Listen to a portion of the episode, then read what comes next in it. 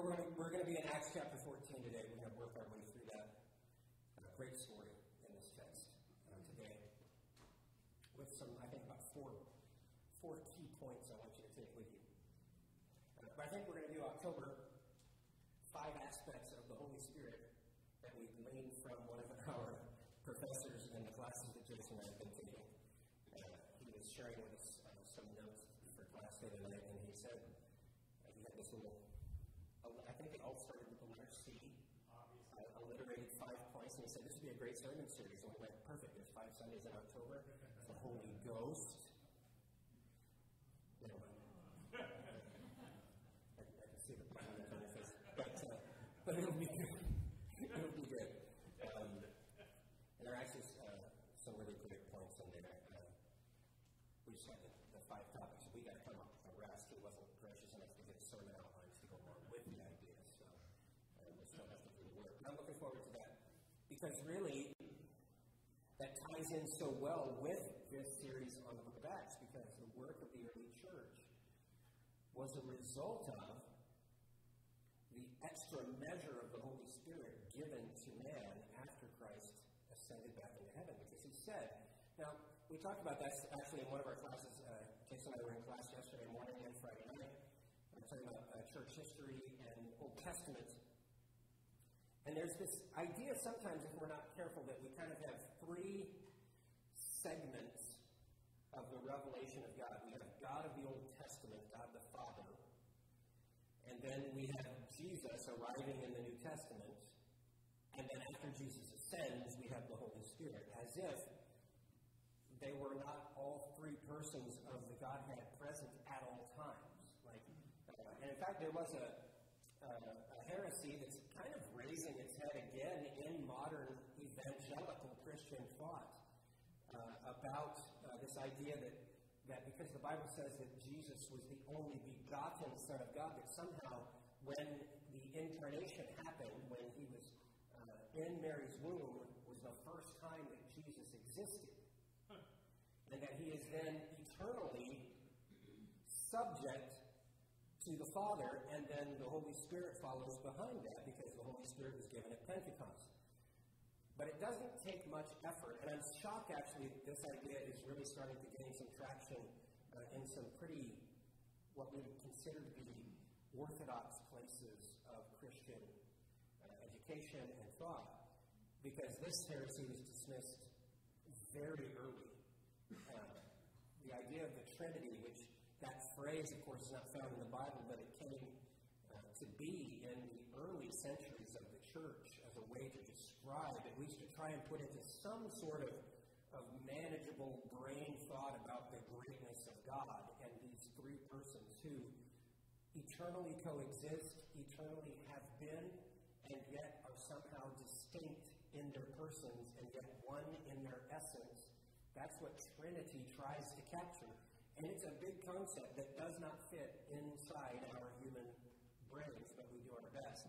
But that heresy has been rejected time and time and time again, but it continues to make its way back around. But it doesn't take much effort, and this is why it surprises me, to go back into the Old Testament and find there, already existent. Uh, the, the first uh, chapter of the Gospel of John addresses this quite clearly, right? That in the beginning, God created the heavens and the earth, and then that word, that God became flesh. Jesus was there in the beginning. And then when we look through so many of the Old Testament texts, especially the Psalms is a great place to go, and you see them describing, the writers describing the Spirit of God. Even, again, even in the book of Genesis, the Spirit of God hovered over the earth. So God's Spirit, Jesus, God the Father, have been, and that's kind of the statement, have been. They are. And so while we see this kind of special dispensation of the power of the Holy Spirit in Testament, it is not as if the Holy Spirit has suddenly just arrived. It's kind of like the same idea of it's, it's not as if grace, salvation by faith, just arrived with Jesus. But it has never been salvation by works, even from the beginning.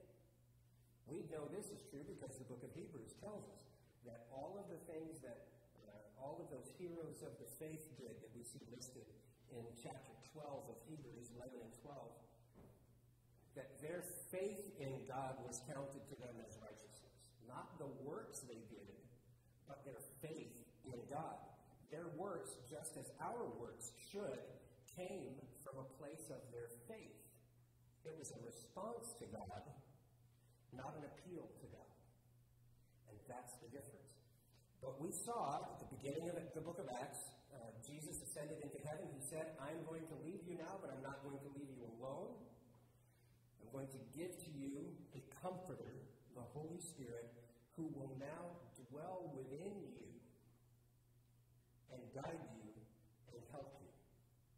And so we see this in today's text in the way in which our two main characters go about living their lives and professing the gospel of Jesus Christ, the good news, in some pretty difficult circumstances. I'll just put it that way, and then we're going to read about it and how that looks, what that sounds like. And something that we don't experience really here in America, in the West, anywhere that's westernized and, and has a, a, background in Christianity, even uh, nations that have been uh, Christian nations but are now what we would call post Christian. I think Sean and I were just talking here via text here a few days ago about uh, some information that came out, surveys about the state of religion and Christianity in America. And friends, America is quickly moving into a post Christian nation. We're, we're just not that, that ecosystem that was there at the beginning of the founding of this country. It's why it's so critical that we remain faithful to our faith, that we remain faithful to God, because Christianity, the church, we as the church are meant to be the salt and light of righteousness within a world that is, is hardwired towards that which is unrighteous. And so, you know, gathering together for worship, that's important. Teaching our children, that's important. Uh, sharing the gospel with our friends and neighbors, those who are still walking in darkness, is important. Sharing the gospel with one another to reinforce and encourage our faith, that's important. And it's becoming difficult in a post Christian culture to convince people that that's important. So, you hang on to yours. I'm going to change the setting here. I'm going to, drive me nuts. All right. Be in good shape. So let's go to Acts chapter 14. And we find here two characters, Paul and Barnabas. Now, uh, we talked a few weeks ago. There's uh, Paul and Barnabas and Peter Cornelius and some other folks that were involved uh, in the early days of the foundation of the New Testament church. They had kind of these launching places that they went from. One of them is mentioned in this text, a place called Derbe, which today is in modern Turkey. Paul, who was the Jew of Jews, educated beyond our even our conception. We can't really understand just how knowledgeable Paul was about the Jewish faith, Jewish laws, Jewish rituals, and yet God taps him on the shoulder to be the one to take the gospel to the Gentiles. And Peter, who is your average everyday fisherman, also educated, but not like Paul. He was educated as a Jewish man, growing up in a school as a young boy, going to uh, the school and going to the temple and being educated in the scriptures, but he wasn't a rabbi. He wasn't a religious leader is tapped to go and take the message to the Jews. And here we have Paul, who is going around leading all of these missionary adventures around the region, from Turkey across the waters of the Mediterranean Sea. Uh, there's a bunch of islands there where he makes stops and all the way over into Syria, modern day Syria. And he just makes these loops back and forth, back and forth. And he's on one of those missions here.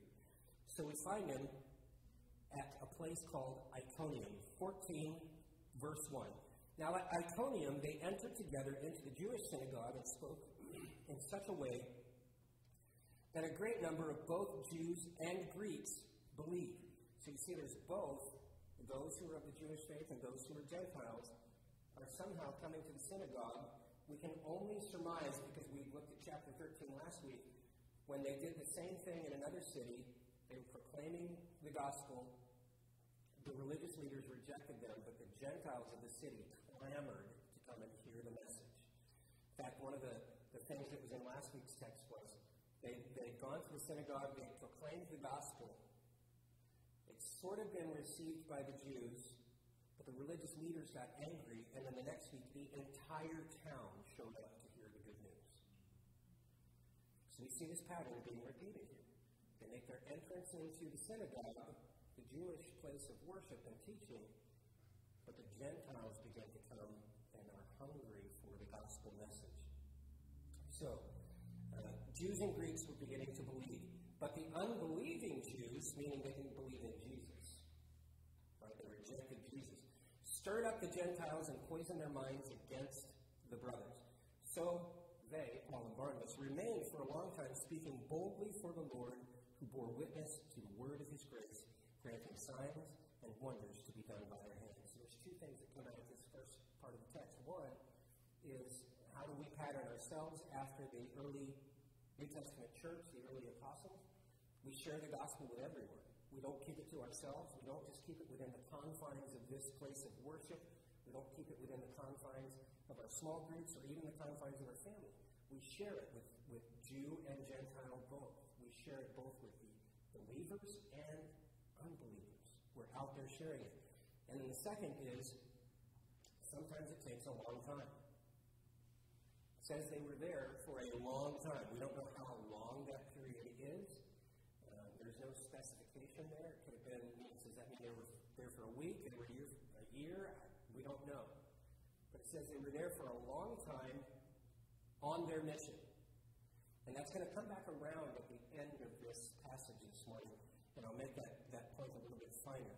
But they stayed there for a long time, doing what? Speaking boldly for the Lord. Now, don't mistake boldly for uh, necessarily being brash or bullying or over the top. It just means that they were not ashamed to speak about the work of Jesus in their lives and uh, the work that they had seen with their own eyes or heard from other friends who were there, contemporaries of Jesus, and had witnessed what he had done and were sharing their stories. Many of those which would become the stories in the text of the, New, of the New Testament, right? The Gospels, Matthew, Mark, Luke, and John, those same stories. They're hanging out with all of those guys. So they're boldly sharing that. Uh, and, and the Lord, who bore witness to the word of his grace, granting signs and wonders to be done by their hand. So as they're sharing this good news and the story of Jesus, God is coming alongside them and is being miraculous within their midst as a way to prove and underscore the truth of the gospel that they're preaching. Now, there are many who, who think, believe that um, miracles don't happen today. Um, I don't think it's helped. That attitude is helped by uh, charlatans who fool people with old tricks that have been around forever not unique to Western culture or Western evangelicalism of, of uh, fake miracles uh, in order to have, you know, influence, usually to get money, something like that. It doesn't help that. All I can tell you, uh, I've shared some of these stories before. I won't go through them today, but there are, there are a handful, at as many fingers as I have on one hand, of times that I, uh, myself and Karen, have been in environments where uh, uh, we've had events here at church where we have specifically gathered together and prayed for someone. Uh, one of them is sitting in this room, Mr. Nate. Prayed, and in that moment, physical miracles began to happen. There are people in this room whose uh, lives were caged by addictions and, and things that were destroying their lives who came to Christ and they were freed from those in ways that the world could not offer. There are circumstances this church has faced, um, whatever, whatever you want to call it, socially, culturally, economically, where uh, we scratched our heads and said, we don't know what tomorrow even looks like. And yet, God was with us, and as we continue to proclaim the gospel, He cared for us. Friends, those are miracles Amen. at the hand of God. Uh, Nate uh, lay in the hospital bed after his motorcycle crash, and when I came in, the doctors had just said, he's probably not going to make it. That was the conversation I walked into. And we stood at his bedside and prayed, and I don't remember how many hours later it was that you were awake and talking, wasn't many. That's a miracle. And God did that. I didn't do that. God did that. So, do we still have the same witness today? We, we can. We do if we'll recognize them. We don't get any description about what the signs and wonders were in this uh, place. We get a little bit of a story uh, here in a bit of one of those. But remember, they shared the gospel with everyone. They weren't ashamed of the gospel. And God came alongside them as they shared the gospel to demonstrate that He was true. But, verse 4 the people of the city were divided, and some sided with the Jewish leaders, the Jews, and some with the apostles. When an attempt was made by both Gentiles and Jews with their rulers to mistreat them and to stone them, they learned of it and fled to Lystra and to Derbe, cities of Lycaonia, and to the surrounding country. And there they continued to preach the gospel. So, you know, they weren't they weren't looking to get beat up. When they heard the plan, they they bootstrooted out of the, the city. But as they went, everywhere along the way, they still continued to preach the good news, the gospel of Jesus. So then at Lystra, here we go, signs and wonders. Now at Lystra, there was a man sitting who could not use was crippled from birth, and he had never walked. He listened to Paul speaking, and Paul, looking intently at him and seeing that he had faith to be made well, said in a loud voice, Stand upright on your feet. Now, this is similar to a story that we have with Jesus, and, and I don't want you to miss this, this detail. It's a big detail. He's never walked in his whole life. Um, if you've ever had friends who've been in the hospital for a long time, uh, severe injuries, and they get atrophy, even if they don't have necessarily like a traumatic brain injury or spine injury, often they'll have to go through occupational rehab to learn how to walk again. He's never walked. But Paul looks at him and in a spiritual eyesight sees that the man has faith that he can be healed. So he says, Get up and walk. And he sprang up and began walking.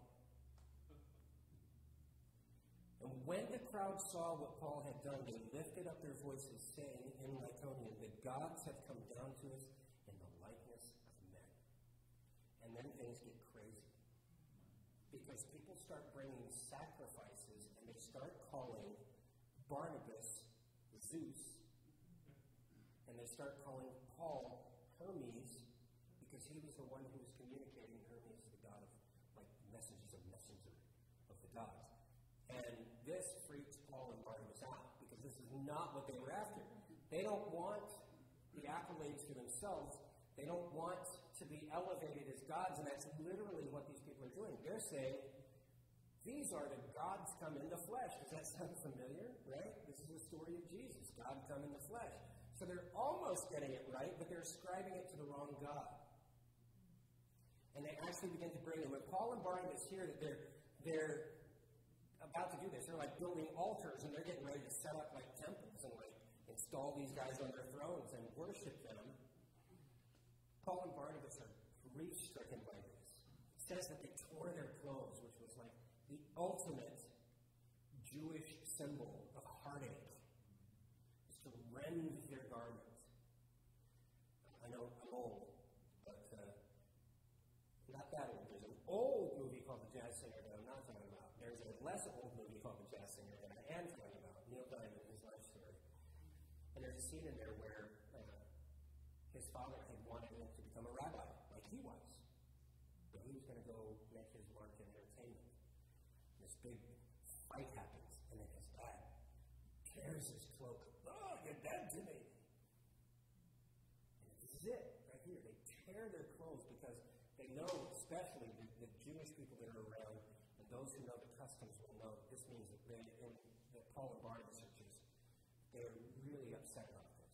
And they say to them, Don't do this. We are not here on behalf of those gods, and that's not who we are. In verse 15, they say this Acts 14 15. Men, why are you doing these things? We also are men of like nature with you, and we bring you good news that you should turn from these vain things to a living God. When he says living God, he's speaking specifically about Jesus, because remember, they've already given the testimony. If they're if they're giving the gospel, if they're telling the good news, what they're telling is the, the arrival of Christ, who he is, the life of Christ, what he did, the death of Christ, why he did that, and his resurrection to prove that he was everything that he said he was. So they've told that story. So when they say a living God, they're addressing Jesus, who what? Made the heaven and the earth and the sea and all that is in them.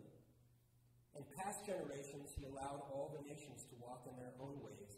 Yet he did not leave himself without witness, for he did good by giving you rains from heaven and fruitful seasons, satisfying your hearts with food and gladness. But even with these words, trying to redirect them to the person of Jesus, they scarcely restrained the people from offering sacrifices to them. All right, so remember, they shared the gospel with everyone. They shared it boldly. They weren't ashamed of it. Um, they, they shared it persistently. Remember, they were there for time. And we find here that another component of sharing the gospel is they took no glory for themselves.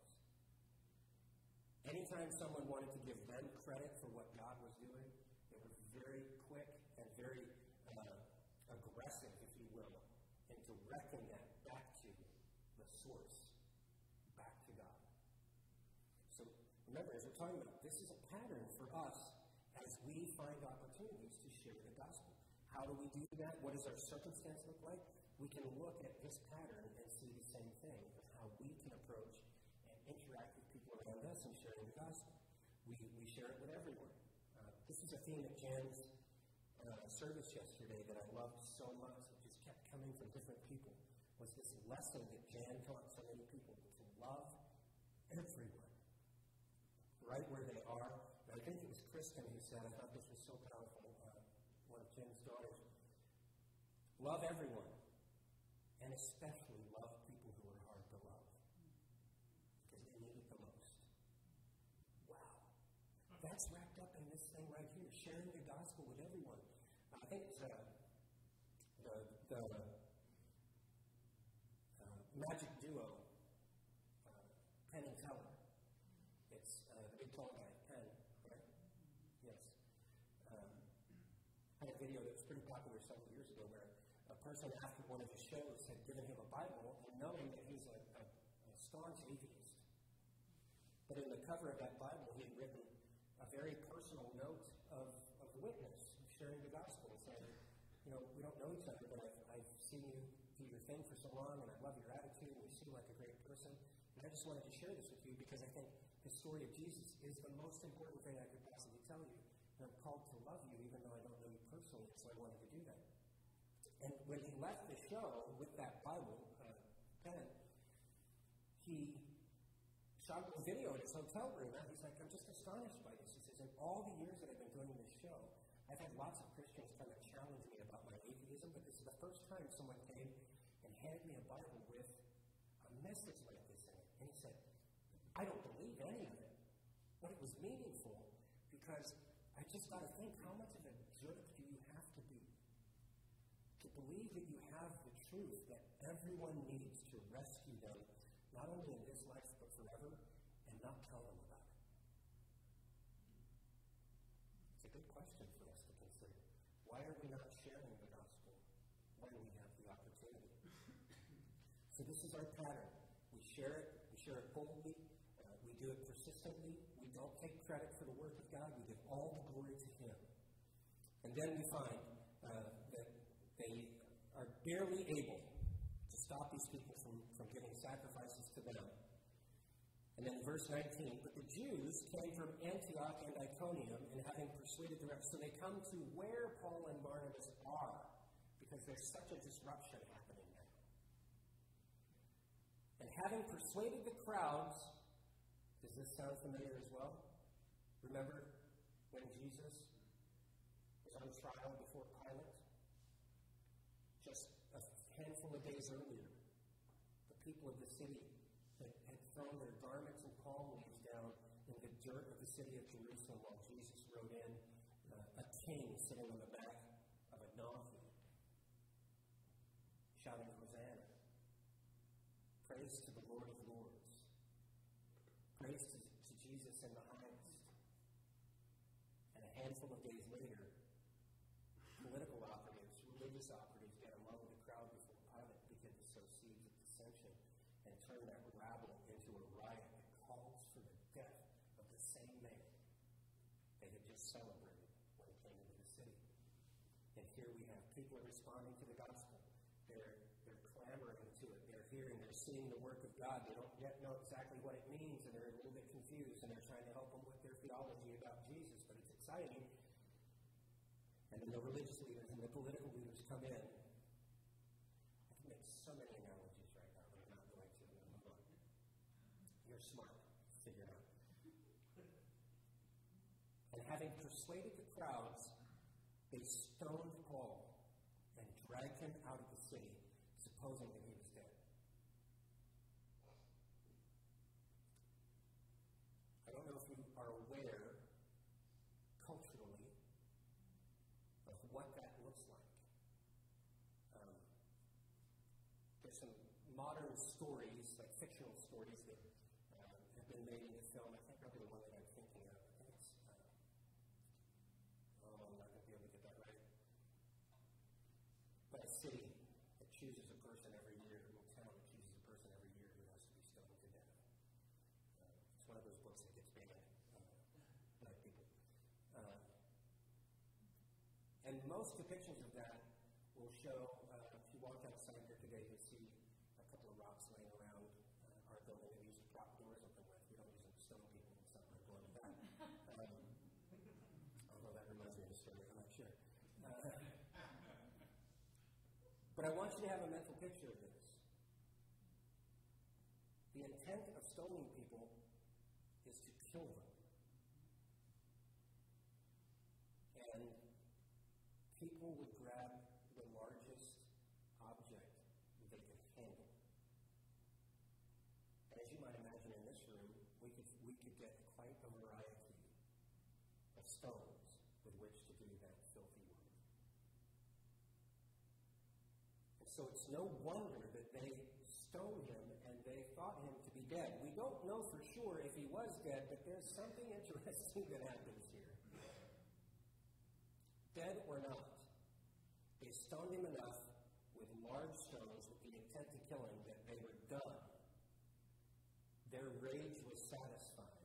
The bloodlust was satisfied, and they left him thinking that he was dead. But when the disciples gathered around him, he rose up and went back in the city. And on the next day, he went with Barnabas to Derbe, back to their home base, got on a boat, went back home. And when they had preached the gospel to that city and had made many disciples, they returned to Lystra and to Iconium and to Antioch, strengthening the souls of the disciples, encouraging them to continue in their faith, and saying that through many tribulations we must enter the kingdom of God. Final point that comes on there of sharing our faith with everyone, sharing it boldly, uh, not giving up, pointing towards God, comes here, which is that as you share the good news, there will be people who will want to throw stones at you. They might hurt you. They might wound you.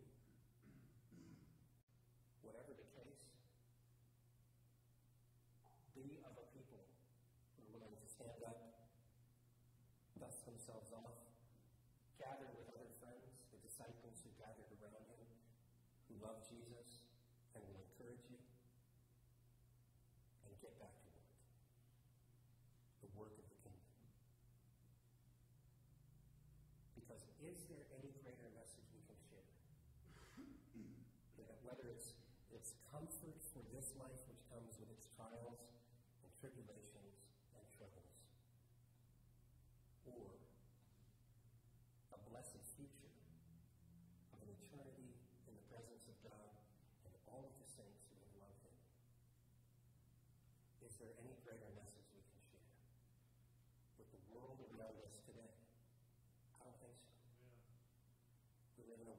hungry for purpose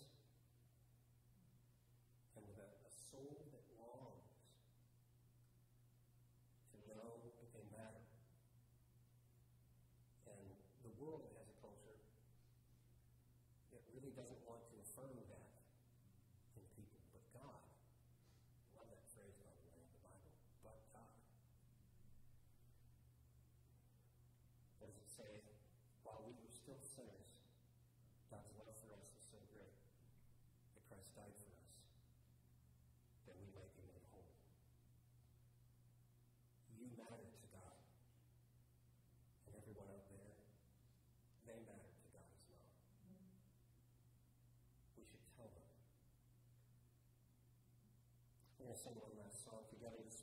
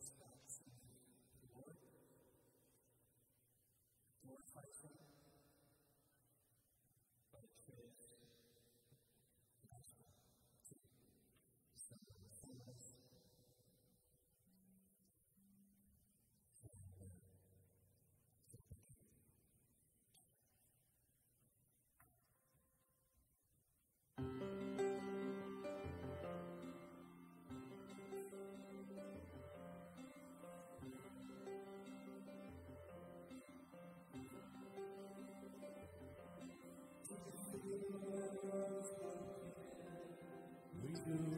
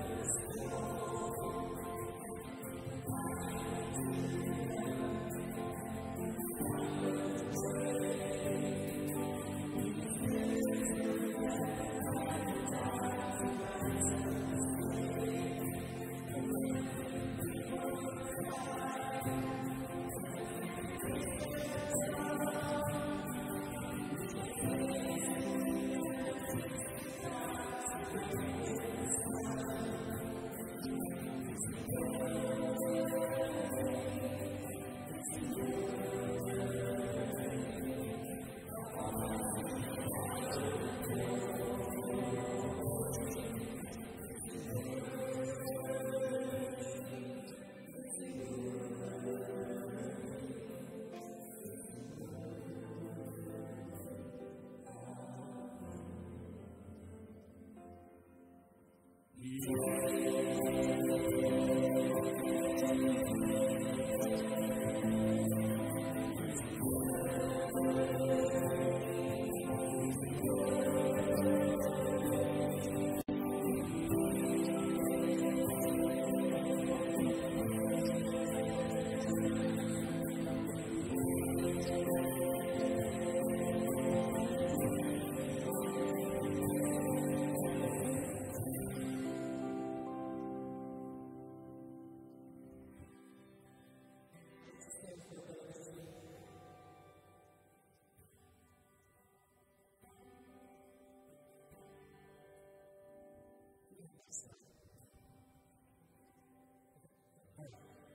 May the Lord bless you, keep you. May you find the light of space to shine.